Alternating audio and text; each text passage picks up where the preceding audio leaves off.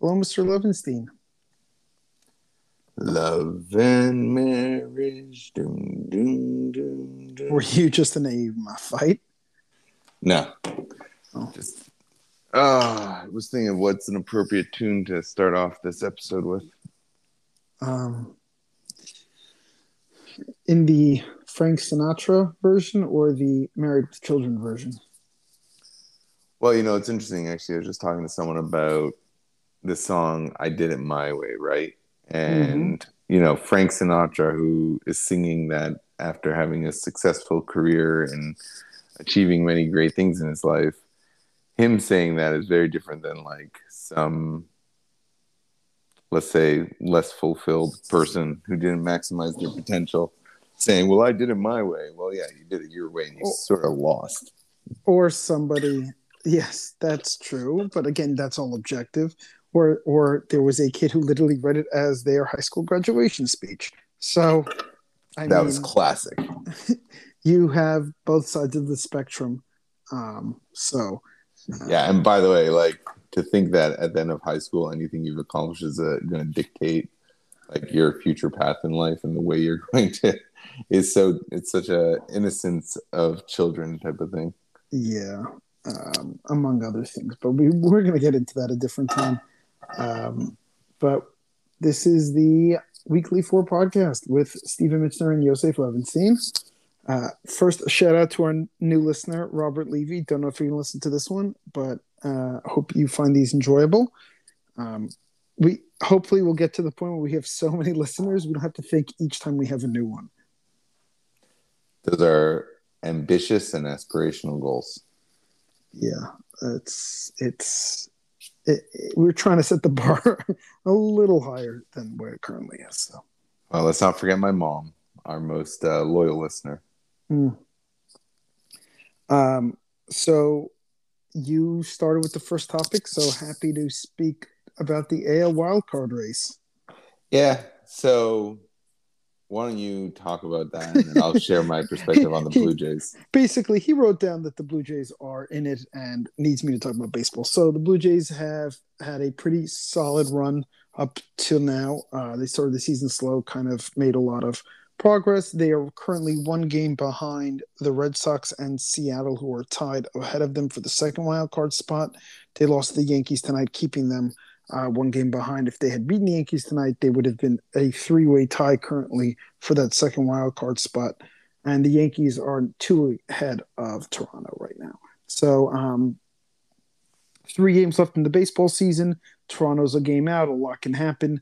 Um, and if these are tied, um, then it gets into some crazy tiebreakers and games. But it's um, there will be if people are tied. It's not like they're gonna they're, they're gonna play a game in order to make the playoffs. So um, the Blue Jays are still in the thick thick of it, but losing to the Yankees tonight did not help their cause. And that's my point. It's just so unbelievable. Like, why can't they just get into the playoffs without like having to like upset every last chance that they have and just barely make it through? Like, because I they're not that good yet. right. I, I mean, They have just- a really, really good young player in Vlad Guerrero Jr. Got Bichette, who's been hitting really well. Um, they- they've got a good team. Don't get me wrong, but I mean, and Semien's been incredible for them at second base with his power. So they've got a good team, but they're still, they're still, um, they still need help. Yeah. No, fair. Um, I didn't know any of that, but that sounds very logical. Um, Yeah, actually, sorry, they're th- yeah they're three behind the Yankees. So the Yankees are two up on Boston and Seattle, and three up on Toronto. So the Yankees are in very very good position as long as they probably win one. I think they win uh, one or they win one more game. Toronto can't catch them, uh, but it's uh, it's quite cracking up to be a very cool baseball weekend this weekend before the playoffs start.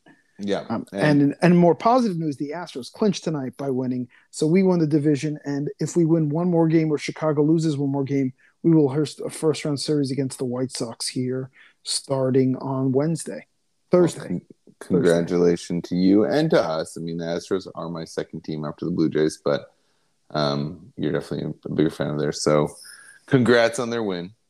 I already bought playoff tickets. So, Very exciting. um, By the way, the the the the um, the confidence you had in their ability to make it to the playoffs. You actually put your I don't know if I want it's not money, your um, your experiences where your mouth is when you forfeited going to a different event on the condition that you'd be able to go to Astros playoff games. And you had to have believed truly believe that the Astros. I mean, we had a pretty big we had a pretty big lead. It wasn't like I uh it wasn't like I didn't know what the standings looked like, but um yeah, and it's already paying off dividends. So um because uh, I am planning on going to the game one at a minimum. So very cool. Um, what did I want to say to you? Um, I yes. So yeah, so I want to talk about the Astros clinch, which was cool to watch. They won it very tight, game three to two tonight. Um, they got the clinch at home, which is nice, and they didn't back their way into it, which is even cooler. It's not like they had to rely on Seattle to lose; they won. So now we have won the division and we are in. So I don't have to scoreboard watch. I just want one more win or one Chicago loss over the next three days. So um, that so that way we definitely have the home game, and the first game would be Wednesday rather than Sunday. Nice. So we'll see what happens. Um, the other thing is that I very smartly not only don't have it on my phone, I emailed myself a picture of our topic list so I can pull it up on my computer. You know, don't you have multiple devices? That's what I'm doing. So I'm not pulling it up on my phone, so I have it up on my computer. You also have an iPad. Um, Gabe had it downstairs. I don't know where it is. All right fine. Fair enough. Well, I, I, it's, it's a hack, but I'll accept it. Um, and the other thing that just happened is the Bengals just beat the Jaguars on Thursday Night Football. So the Jaguars with their rookie quarterback, this is an amazing stat. His entire high school and college career, he only lost four games. His first four games in the NFL, four losses. So the NFL is not like high school and college. Um, so he's literally 0 4, and he only lost four games. The rookie quarterback for the Jaguars, the number one pick, Trevor Lawrence. Four games his entire high school and college career, already lost four games in the NFL in his first four. So, which validates our original point that at the end of high school, you really don't know anything about anything. Yeah, what what a great tie into something you man, uh, talked about before. Although he finished college too with only four losses and high school combined, which is really nuts. So, um, Wait, his entire college career, he only had four losses in football and high school combined. Correct. Did he not play many games? No, they play. He played a ton of games. I think it was like seventy and four for his entire high school and college career, and he's now zero oh and four in the NFL. Yeah, well, there you go. That's really interesting. Yeah, um, it's. I mean, football really is a team game. He had incredible teams in college and high school, and he's a great quarterback, at least at that level. Um, but they did not win, and uh, I have a friend who's a big Bengals fan, so I'm very happy for him tonight because they they needed this win. They could. It would have been bad to lose to Jacksonville at home. Well, congrats to your Bengals friend, and make sure you tell him that we congratulate him on the podcast so he listens to it. Oh, that's not a bad idea. Um, so the other sports anniversaries. So uh, today is the first televised American football game in history on NBC in 1939. It was between Fordham University and Waynesburg. I've never even heard of Waynesburg University, but Fordham in New York. And approximately a thousand televisions tuned in for the game. So, New York area, that's the only place it was. Um, and there was a thousand TVs uh, that tuned in for this college game. So the World's Fair had just happened in 39, and that kind of started commercial broadcasting. I was reading about this because I found it fascinating. I find the history of television fascinating. And 82 years later, um, we literally TVs are everywhere. It's it's it's amazing that it was only 82 years ago that the first real sports broadcast. As I'm watching a broadcast from Cincinnati in high definition, uh, 80 years later, um, that there were only a thousand televisions in the New York City area tuned into the first televised football game. So I'm going to say something positive and something negative. The positive is they don't even count views by TVs anymore. It's screens, right? How many screens are, are watching? Because you could watch it on your computer, on your Correct. phone, on your tablet, on your smart refrigerator if you wanted to. The um, the negative is how come they're not broadcasting in 4K? Well, I don't know if that's a negative. I just think that there's still so few people. I don't think 4K enough people have the 4K TVs um, yet. Um, I also don't know if the technology for it's a great question, but I, I, think there's probably just not enough 4K televisions yet out there. I'm sure they'll get there eventually. Imagine watching these games on 4K on your television. I mean, that's a great. That would be a great experience. Um, and, and the crazy thing is, so eight years after that American football game, the first World Series televised game ever was eight years later. So from 39 to 46, they didn't tell. I mean, World War II was going on, so probably had a little bit more important things to televise if they were going to televise anything. But the first televised World Series was in 1947, which featured the first African American um, player in a World Series, who was Jackie Robinson, also on Today in History. So, how September, many people watched that? A lot more. By 47, there was a lot more televisions. It was a national broadcast. Um, um, I think so. Uh, more up and down the East Coast, but um, post-war televisions buying in the late 40s and early 50s is kind of when it went national. But hmm. um, and uh, this switches us to our last on this day topic before we go on to on this day tomorrow because there's a lot of big events that happen on October 1st, which is tomorrow, which is when East Coast time this podcast will be posted. So while it's still September 30th on the East Coast and here in Central Time, a happy 76th birthday to Ehud Olmert, one of really? the most infamous prime ministers in Israeli history.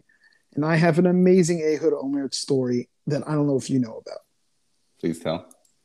So when Ehud Olmert was mayor of Jerusalem. I remember that. He came to Houston, the Houston Holocaust Museum. Um, here, Holocaust Museum Houston had him here, um, or I, I think uh, for an event.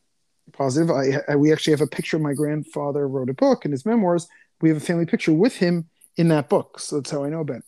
So that trip to the United States that he came from Israel, he went to two or three different American cities. He came to Houston, went probably to New York, went one other place, and all at events.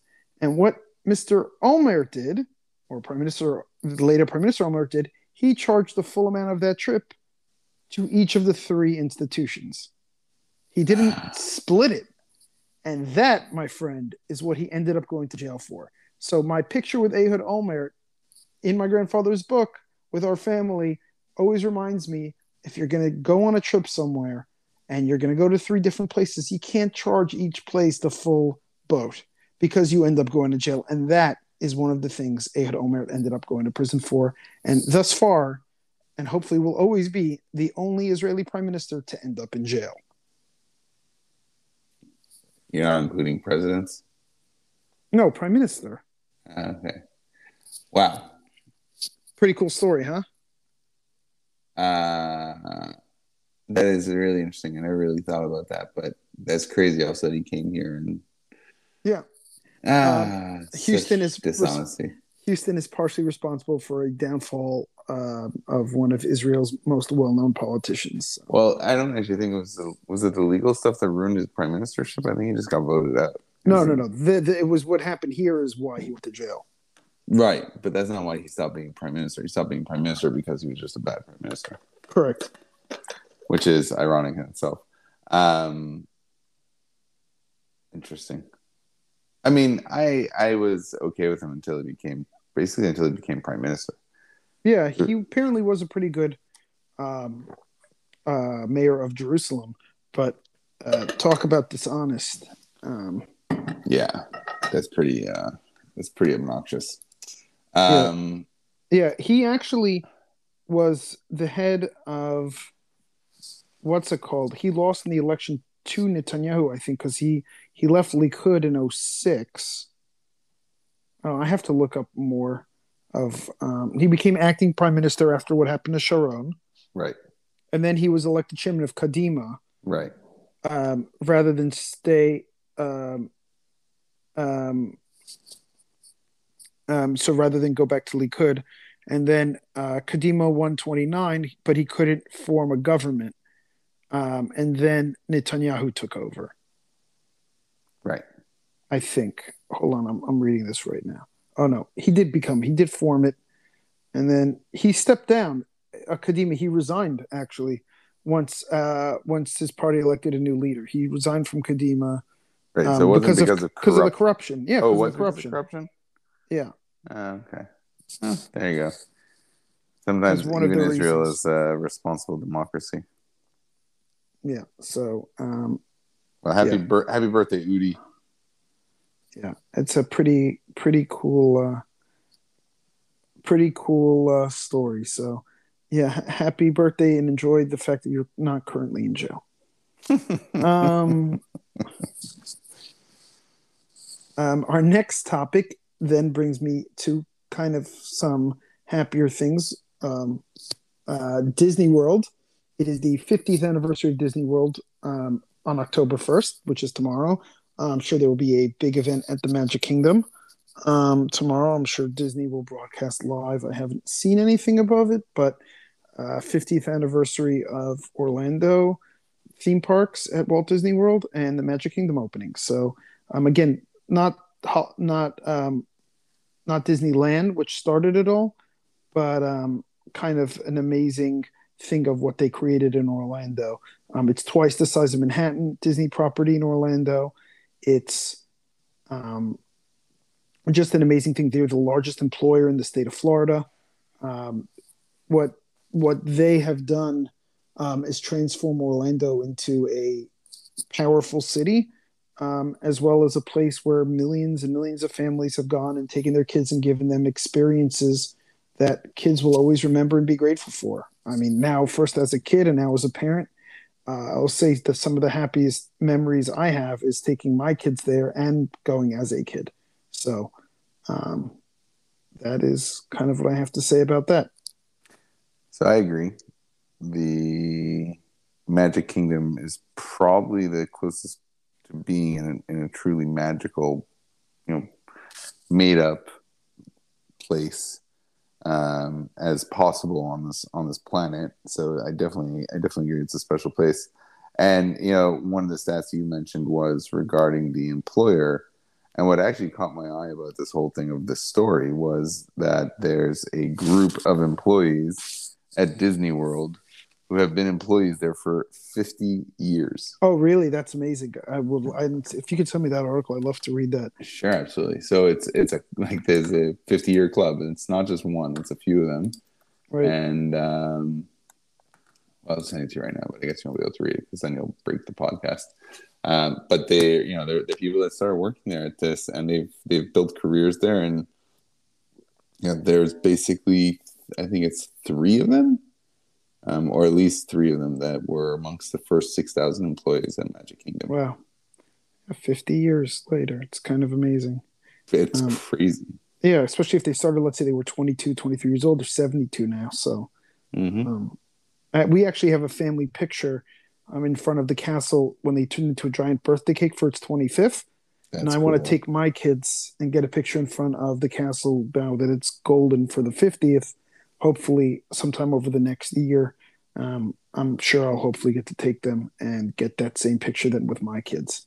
So that's one of the things i'd really like to do because it's really the passage of 25 years time at least in my head is kind of incredible. So even though it's a speck of dust in the grand scheme of history. Yep but not in the scheme of disney history. Fair enough. So i think that's pretty cool. So and and the first day they had 10,000 visitors and now they get that in the first like hour and a half of opening. so um, it's, it's pretty cool, and it's it's a pretty it's amazingly run also. So they deserve credit. No, it's and there are tons of books. I highly recommend anybody to read like um, all the books about what makes Disney Disney and kind of uh, from Walt all the way down, and just had some very good leadership. And they like everything. There were ebb and flows to them, but the reinvesting in their parks, the reinvesting and by creating more. It's not like they just stuck with the Magic Kingdom the buying all that land. Um, it, it's just an incredible company. And then their international growth. Um, they're basically on, I think they're on three or four different continents. You've got Disney Europe, you've got Disney in Asia. Um, so yeah. um, just just really an incredible multi-diversified company. Disney Plus, I think, is the largest streaming service in the world right now. Love Disney Plus. Um, and uh, it's they've really kind of always been on that cutting edge of new technology and to never be satisfied and to keep growing. So, yeah, no, they they deserve credit for what they've done. Yeah, pretty amazing, and they've got a lot of cool things happening for their fiftieth. So, um, I literally was going through it with Gabe, my four and a half year old, and he's just so excited to go. Literally, he wanted to go through all the maps of the parks with me to see where all the rides were. So that's amazing. Yeah. Ah, growing up, he's growing up. Yeah. The other crazy thing is it is also October 1st, the 90th anniversary of the opening of the George Washington Bridge, um, famous for its traffic and shut down by Governor Chris Christie.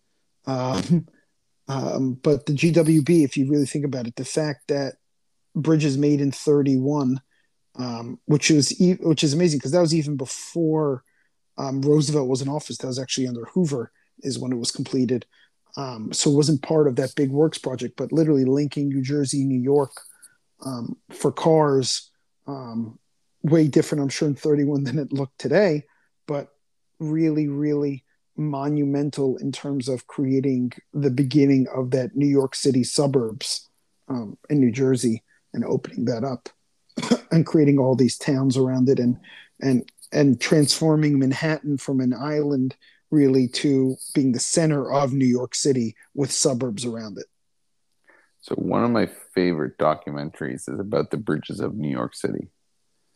Uh, because you know, like you said, like this is in 1930, but these bridges have all gradually evolved and developed, and even the way they built them over time, right?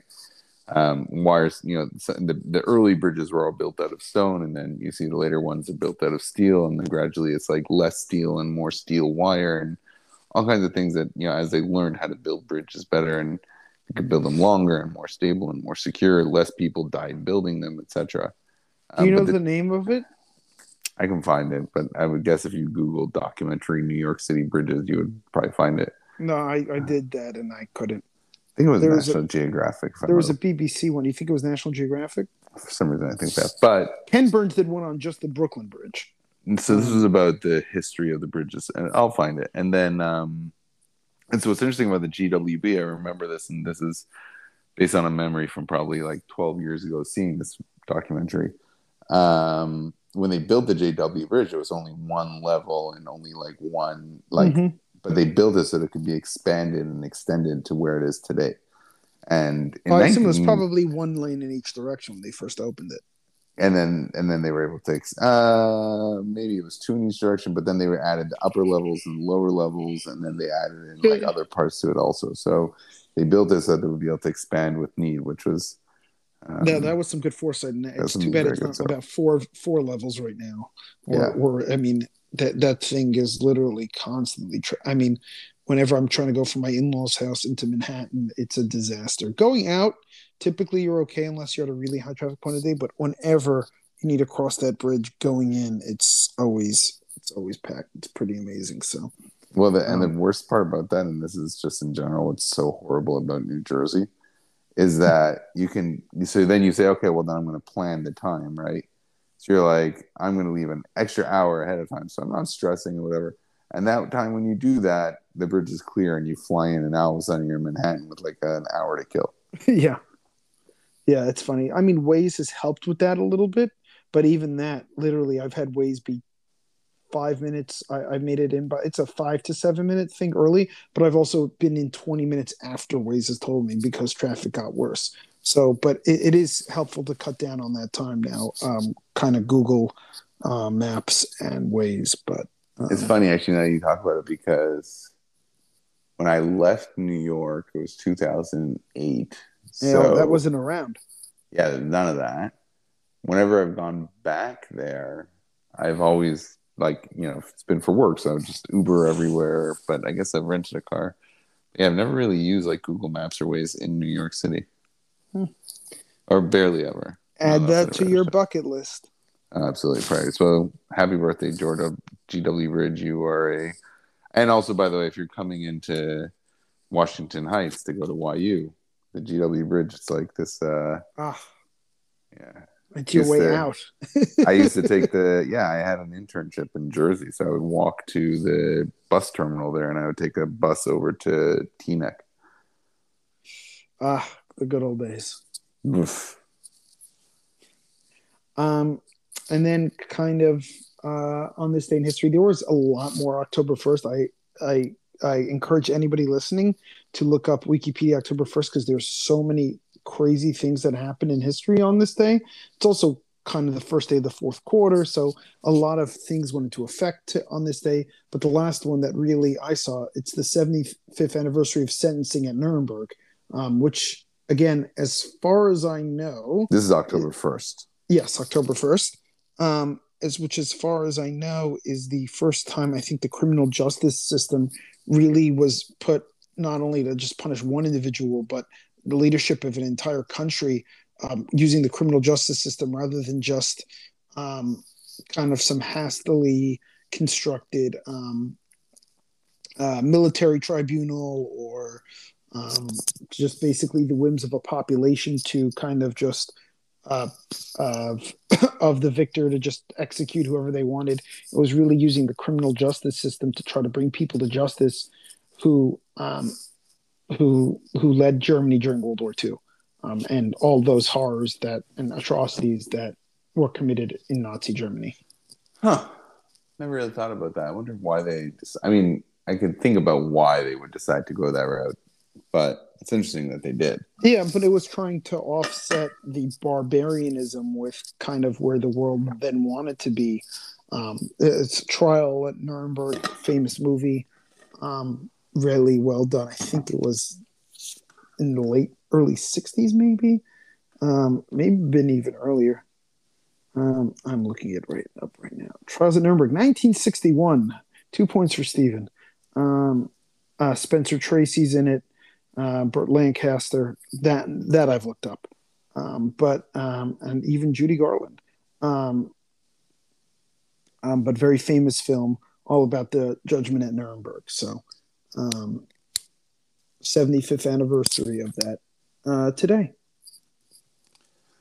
Well, I uh, I don't want to. De- I mean, that's that's that's a good point, and it's interesting that um, I still I never really thought about like you know you had in Italy where they just basically skinned Mussolini. Yeah, they hung Um, them. Yeah, So, but I just actually saw an article, and it probably was in the context of this anniversary, about one of the female um, defendants and how she had like fled the trial, and they Mhm. just caught her. yeah, I saw that come up. Yes. Um, she didn't. She didn't flee Nuremberg. She wasn't high up enough in the organization because, again, anybody who's still alive today, there's no way they were higher up enough in the German organization to be tried at Nuremberg. Um, but um, she did escape coming to justice. There were tons and tons of other trials after Nuremberg, but Nuremberg basically was for the entire real Nazi leadership.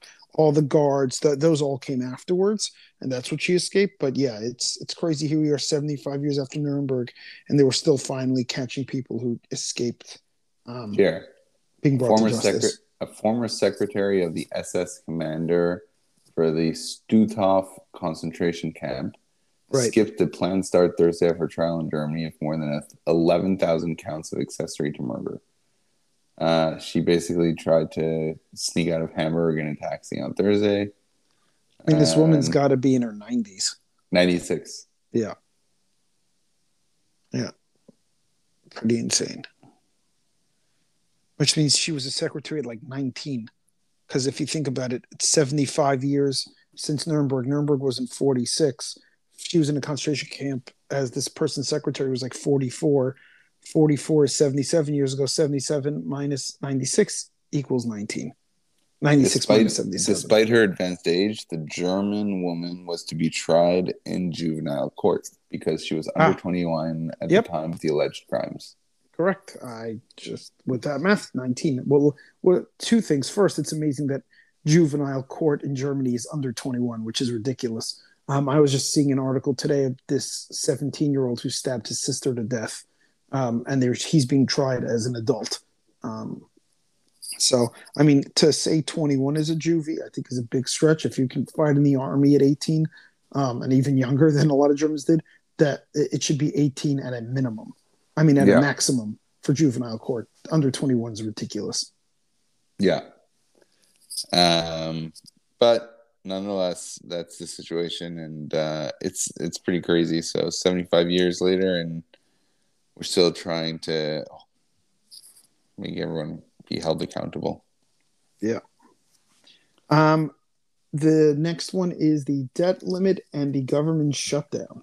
So a government shutdown was avoided by the raising of the debt limit. There was a deal done. Um, the only thing that pisses Americans off more than increased debt is the government shutting down over it, of not passing some bill, just raising the maximum. Um, I remember there was a shutdown in 1995 during the Clinton administration, or 96 it was. It was 95 or 96 government shutdown, and I couldn't get a passport at the time because when there's a government shutdown, unless you have an emergency need, um, passport offices shut down, all these other things. So I couldn't go to my cousin's bar mitzvah in Israel. Um, but but so whenever I think of government shutdown, I always come back to that. It had ended up being okay. I think it was nine. It was ninety five because I went in the summer shutdown then because of a unraised debt limit or whatever. I don't think so. I think they couldn't pass the budget. They couldn't. I, I think that's what it was. I mean, um, this is I was nine at the time, so but I think it was because they couldn't pass the budget reconciled. I think they couldn't get a budget passed, so they shut down the government. Crazy. Well, um, but what uh, you brought up the topic, so happy to hear your thoughts. Well, it's it's one of these things that is really interesting to me because this debt limit becomes this whole point of argument and it becomes political and like it's basically a meaningless number at this point. Like it shouldn't be raised like irresponsibly, but I just it's shocking to me how it's a political time... it's a political stunt now. It's not a real thing. Yeah, and and um and the worst thing about it is that you know yes you couldn't get a passport to go to your cousin's bar mitzvah in Israel, but yeah, the real ramifications for people that depend on their social security checks and all these other things that potentially or possibly don't show up. I mean, typically to... the checks show up as far as I remembered even last time. It typically is more government services that that get shut down. Don't get paid. No, they typically, I think, because this has happened before, and I think they made an emergency authorization that soldiers got like even when it's a government shutdown, it's more about. Um, I still think people are getting their checks. But all of that, even still, if that okay, so that's good. It, but a ton of issues. I mean, curious. It's just, and at a time like this, and it's such a nasty political play. Yeah. So you know, yet again, it's just one of these things where the people playing politics don't really care about the small people, and well, they just use them as pawns. No, I mean that's. I mean, I wouldn't go that far because they did end up working at a deal. They use it as a political football.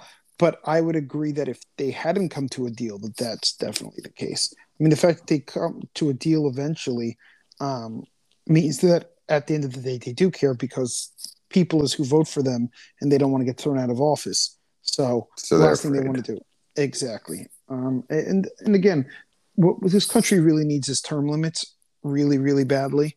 Um, and Senator Cruz, a lot of people can agree with him or disagree with him and feel very strongly with him. But uh, almost, I think it's like 80% of the country believes in term limits, and he has been a very outspoken person for it. Um, but there's been no movement on it. Um, and it's really a shame because eh, with term limits, you get more new and fresh ideas in Congress, um, as well as the fact that it wouldn't just be the same people there for 40 or 50 years and entrenched. And it really, lobbyists would definitely have a, a different role um, as well as you get.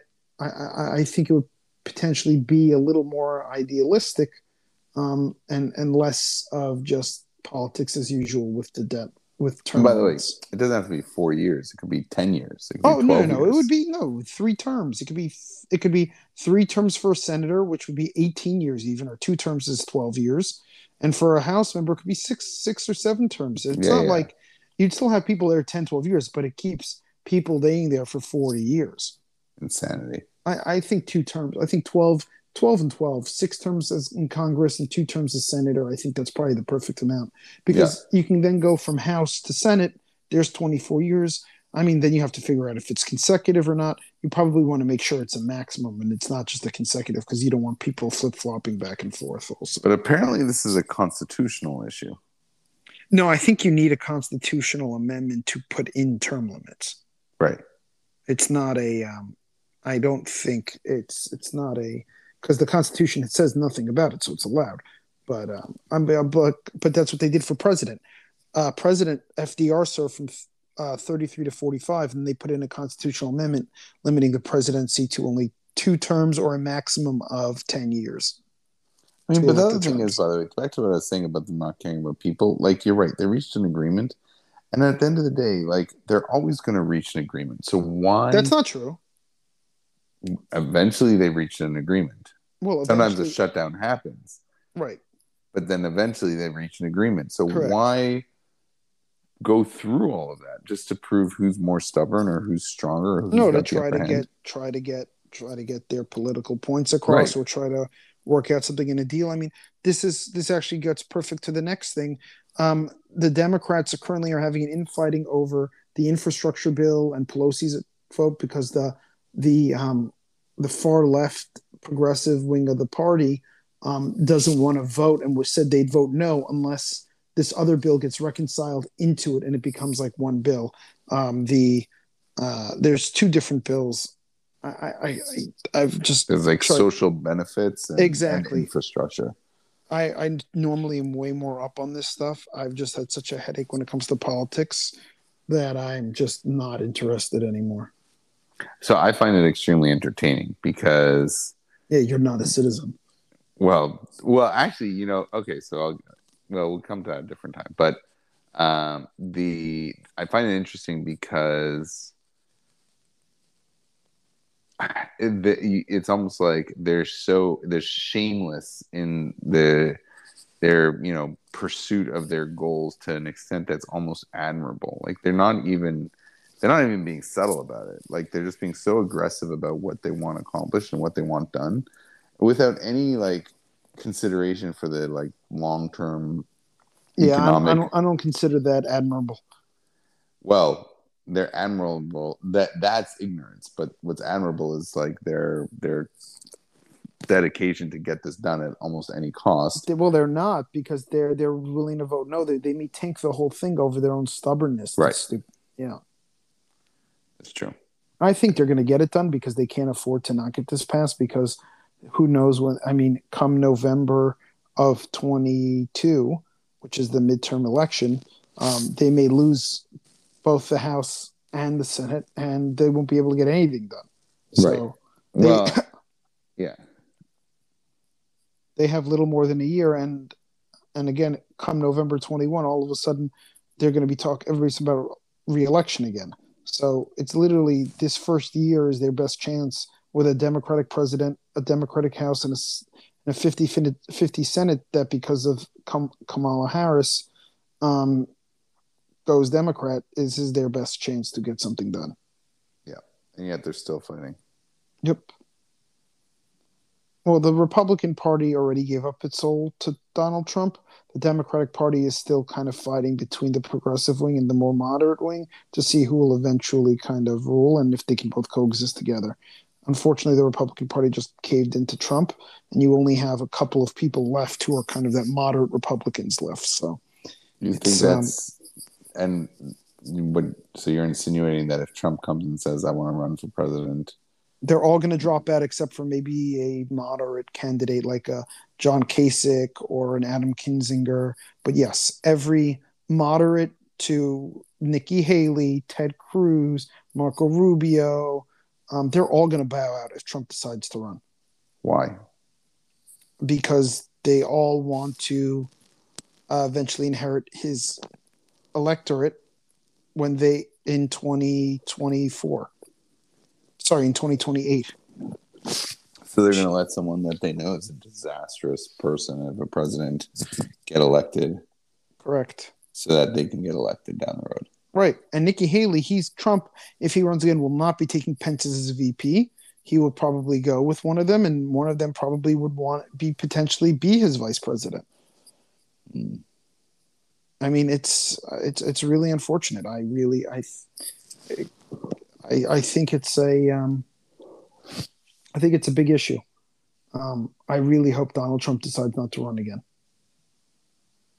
Yeah, and, then, and, then, and you have to see if Biden even runs again. I mean, 24 is going to be one of the most fascinating elections.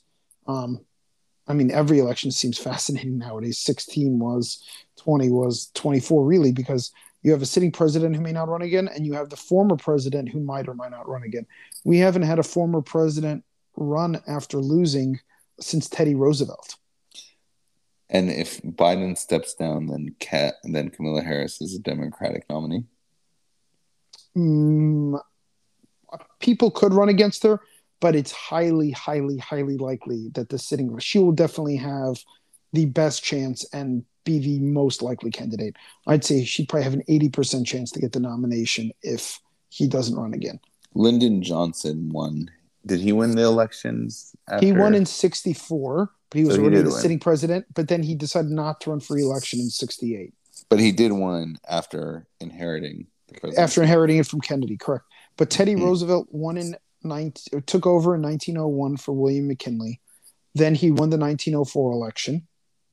Um, he then served until 1909, and then Taft became president. He gave Taft his support, and then in the election of 1912, Teddy decided to run again because there was no again there was no term limits then, and he thought Taft was doing such a bad job, and he actually came in second um, beat Taft. Taft running for reelection came in third. Woodrow Wilson won, and literally, it was the last time a third party candidate beat one of in the electoral college beat one of the first two candidates, hmm. one of the major two party candidates. So, what year was that? 1912. That was the last time that happened. The last time a third party candidate finished above a Democrat or Republican in the electoral college. um, and that is History of the Day with Stephen Mitzna. So, and and all of that is driven by ego, and even like what you were saying in terms of like people not running against Trump just so that they have a better chance of winning down the road, which I get, and you know, I get it from a strategic perspective, but then and also at, and also they're pretty convinced he's got such a loyal and devoted following that they're convinced that they're probably not going to win. So if you're or highly highly likely not to win, if you're highly likely not going to win, Trump has done the craziest, most outlandish crap any president's ever done, and he still won the election in 2016. So they making the correct political political calculation think that they have no chance to beat him, and they and they're probably right. well, on that note, on the undefeatable politicians, Naftali Bennett went to the UN on Erev Chag on Monday and spoke to the General Assembly about the state of Israel in the Middle East. And the speech itself was very interesting. What I thought was more interesting was on Facebook after the speech, under his profile, uh, Benjamin Netanyahu the former Israeli prime minister, who was deposed by Bennett, posted a picture of the General Assembly and how empty it was, and said and started bashing on Naftali Bennett, how like this is what happens when a prime minister is a prime minister without any actual seats in the in the parliament, and you know you look at that at first and you're just like well you're just a nasty human being. Like that's just like why why post that? But the other thing is as with anything there's always context. And Bennett is an Orthodox Jewish, I think the first sitting Orthodox Jewish prime minister in the Correct. state of Israel. And and this was the slot that he was given that wasn't on one of the Jewish holidays. Right. I think he was there were probably other slots available to him, but they would have been on the holiday, so he refused the speech then. And as a result of him speaking on Monday, he wasn't able to be back in Israel for the holiday, so he had to spend the holiday in New York Mm-hmm. He made that sacrifice, so he chose the bad talking slot to stay true to his ideals and his beliefs. And then, meanwhile, his you know fellow statesman in Israel uses that opportunity to, to post. And the other piece of context, which I wasn't aware of, was that this was also on the again because this was a time slot that he was able to be here with the Jewish holidays. Uh, many of the delegates had gone had left, and many of them were on Zoom and so the emptiness of the hall wasn't representative, an accurate representation of anything other than him being true to his values and not prioritizing his own ego and his own need to be in front of as many people as possible while you know in in lieu of his beliefs. And um i thought he spoke well. I thought he represented israel well but i was so you know that's like literally days after yom kippur and you're the former prime minister of the state of israel and just being so nasty and negative and like and you just are misinformed anyways and you know you're you're omitting all the context mm-hmm. no I, it's um israeli politics are very dirty i give naftali bennett a ton of credit for for kind of sticking true to his belief system and and literally he is the first modern orthodox prime minister in israeli history um and it's um, um, it's it's pretty pretty impressive to to do that. If you could send me a copy, I'd love to watch a speech. So um, if you could find it online, I haven't seen yep. it yet. So I'll send it to you. And and by the way, yeah, this is the guy who formed a unity government with his yeah. opponents. No, very very impressive. Yeah, I, I I like him a lot. I mean, yeah, he, he didn't get a lot of votes, but yet people still in the government had enough faith to say, let's put this guy who, you know, didn't necessarily get the most popular votes, but we have faith in as a prime minister to properly serve our country. So it's it was so it was and it was a good speech. I'll send you the speech. It was it was a good one. Um, so I just wanted to say like you know shame on Netanyahu for you know just acting in such a, a mean way and doing it during the time of the Jewish holidays, right after Yom Kippur, just to serve his purpose. I mean, I just anyone that, any, whatever, just causing strife during the period around Yom Kippur amongst Jews, just to me, anyone that does that, it's just a very inappropriate. I mean, it was a lot. It was after it, but I hear what you're saying. We just finished Yom Kippur. Like yeah, Israeli Israeli politics. You take one day off, you take Yom Kippur off, and then it's right back to work. Yeah, it's not like and, he criticized him on Yom Kippur. Yeah, that's true. Yeah, you're so you're giving him the benefit of the doubt. Yeah, just because it, they're all politicians. I mean, you can't keep them at the same standard you would a normal person. that's true. That's true. Yeah. Well, that can be a focus topic. We could have a whole podcast on Hillary Clinton. Um, but that's a separate conversation. Uh, you just want to be really careful about that because you might piss some people off. So, and then and and, uh, and, and and you don't want the snowflakes to have an issue. So, oh man, I love snowflakes. Every one of them is slightly different and yet so beautiful. oh wait, are you not talking about snow? Oh, I got it. I'm sorry, misunderstood. Well, uh, speaking uh, of people who are definitely not a snowflake, um, Eminem opened up a restaurant in Detroit. Um, I saw this is an amazing article, and one of the best names I've ever heard of a restaurant, what it is, called Mom's Spaghetti. Um, literally from his famous song in the movie Eight Mile, um, um, Lose Yourself, um, which is the famous line, Mom's Spaghetti. So they opened up a restaurant, Mom's Spaghetti, and he actually served the first 10 Kess um, Mom's Spaghetti. It's what they serve spaghetti and meatballs, spaghetti and vegan meatballs in downtown Detroit. It's kind of a grab and go window. I think grab and go pasta is a great idea if it's done well. Um, kind of love that idea. Um, and if I ever find myself in Detroit, mom's spaghetti with vegan meatballs, who knows, could be a possibility. Um, maybe they'll get hashgacha. Now that would be funny if Eminem, a picture of Eminem and the rabbi giving mom's spaghetti hashgacha. That would be really funny. Um, but I would say that's extremely unlikely hey, it's 2021, man. Anything can happen. That's um, a great piece of random information, though. I did not know that. And now, yeah. when you when I saw the topic, I'm like, are we going to start rapping? Is this going to be a deep dive into why Eight Mile is like a defining film for? You know... I thought it was such a bad movie. I was literally like, "That's it. He wins the rap battle." Like, I understand it was supposed to be like the beginning of what made Eminem Eminem. I just thought it didn't make for a great movie. Um, and I thought the best part was lose yourself during the the credits. but um, um, I, I probably have to rewatch it again. But it's also I feel like he talked. It wasn't like you had no idea about Eminem's history. He talked about it a ton, and it's in his music a lot. So for me, it was like none of this was surprising me. Plus, Um, they changed it. They changed around like different Yeah, pieces sure, of the lot of timeline. Yeah. Um, for what made the best movie, which I thought was pretty mediocre. So Yeah, Um, no, I, I was I liked it because I was just a fan of Eminem and I liked the music and I like sort of seeing that life in Detroit. Um, but it was definitely not um, Oscar worthy. yeah. Well, the song I thought was. But Oh, I mean, yeah, no, that for sure, and it's cool. So that's amazing. So he, I, I'm, I like that that he did that. I, just, um, I would definitely love to Yeah. try that one. Now. Although again, I, ha- don't, have no I don't know if he Detroit. really owns it or not. Or yeah, I have no plans to go to Denton, Detroit. I actually have a friend who lives there and tells me to come. Now maybe I actually have to. Be like, oh, you're coming to visit me, so nice. Be like, no, I'm here for mom's spaghetti. Mom's spaghetti. Um, and the last random thing, you put the topic there, so I will allow you to introduce it. So, I wanted to ask you about purpose.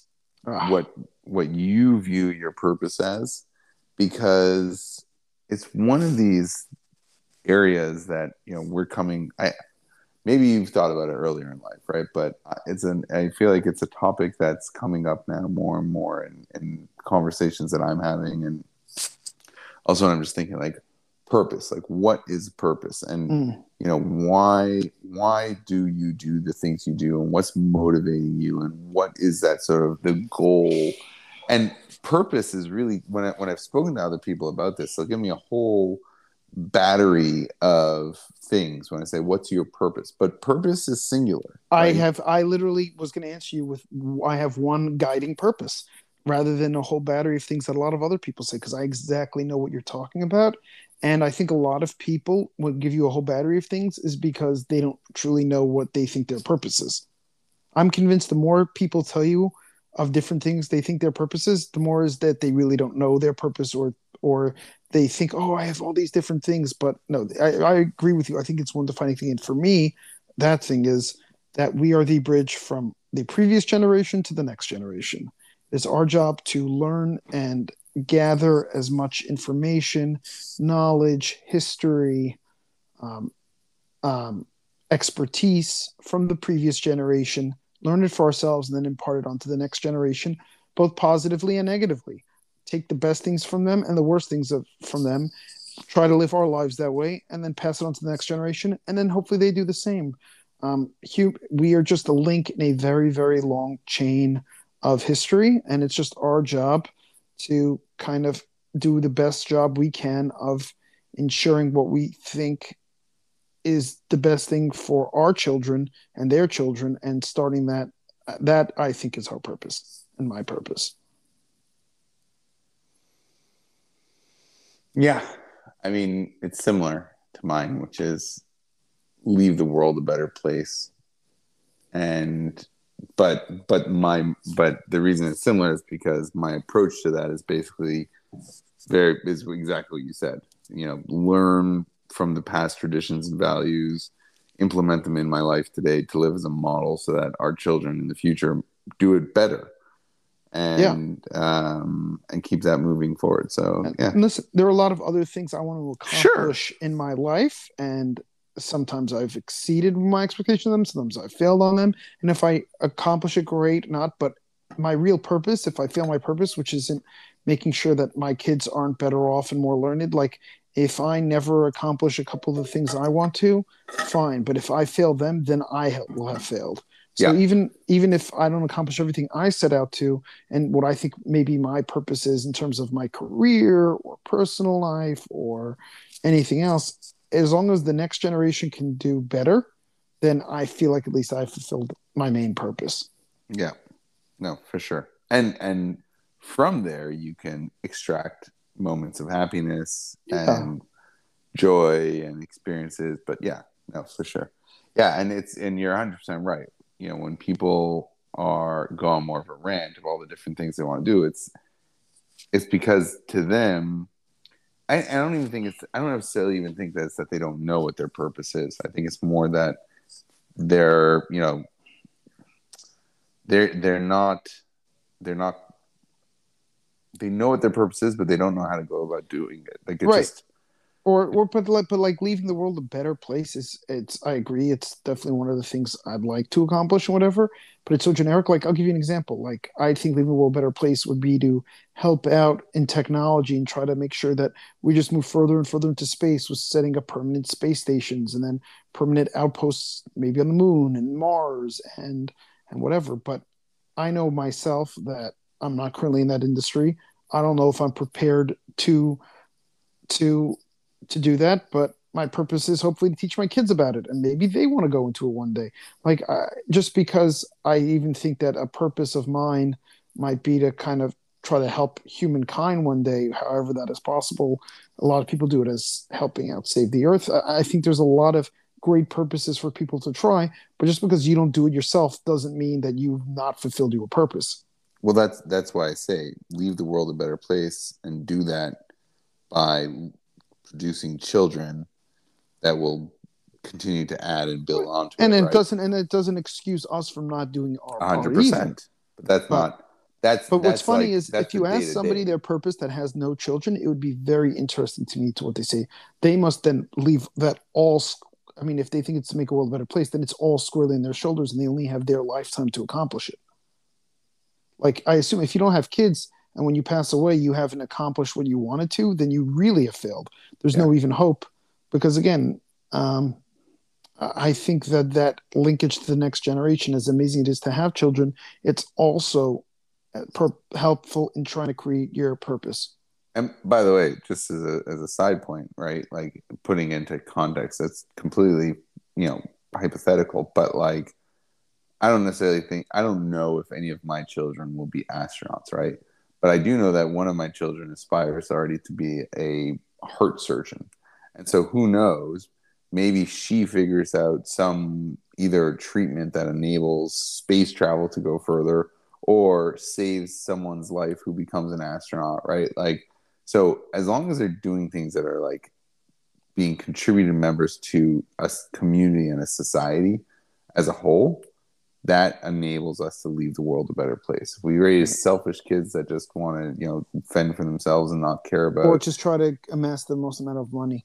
yeah, and with no concern for community, no concern for the broader good, then that's not good. That's a that's a fail. So purpose, yeah, like purpose is to leave the world a better place. I do that by investing in and focusing on producing quality children. That just remember, your daughter is continue doing that. 10. Uh, just tell her she should definitely keep her options open.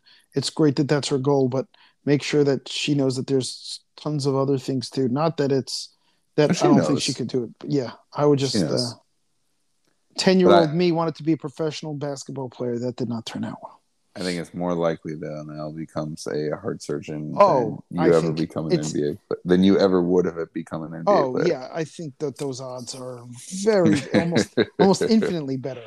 But Yeah. as an example, um, but yeah, that's amazing that she thinks she already knows what she wants to accomplish. Yeah. It's uh I don't know where she got she that that's not for me, but um I get a lot of I'm proud I of think her. I would pass out if I saw a human heart. Yeah, she thinks it's the coolest thing. Yeah. So I'm gonna No. see if I can get her into some live heart surgery before she's like twelve. Oh boy. Best of luck with that. Anyway, I, I think this is kind of a good place to end it. We're just hitting about just about an hour now. So um, Yeah. I think so. So tomorrow is the well, I guess today already on the East Coast. It's October one. start of a new quarter. Yeah, God, I hope it's better than the last quarter. Amen. I I do. Oh, I'll, I'll throw in one last prediction in the last fifty seconds we have. I have a this is like a gut something based on very little, but a little bit that by like April in the United States at least that to a certain extent we put COVID to rest. God, I hope so. But that's But, yeah, uh, That's kind of what I've been hearing also. So let's let's hope that that I haven't heard that from true. anyone. I've just been reading, and that's sort of what I've drawn together. But Yeah, after the winter. Yeah, because once the warm weather comes, people will be outside. Hopefully, it'll the spread will go down. Well, I also Um, think Delta just between Delta and Yeah. vaccinations, I think we've covered at least Yeah, I think everybody will either been vaccinated or have gotten COVID. some form of herd immunity. Yeah. Muzzle. All right. Night night, Mr. Mitzner. Have a good night. Peace Don't out, forget everybody. to publish it. I won't. Bye.